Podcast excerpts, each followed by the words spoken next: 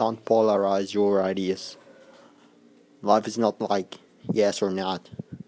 For example, if you're gonna go to a party and you have an exam, you can go for the party.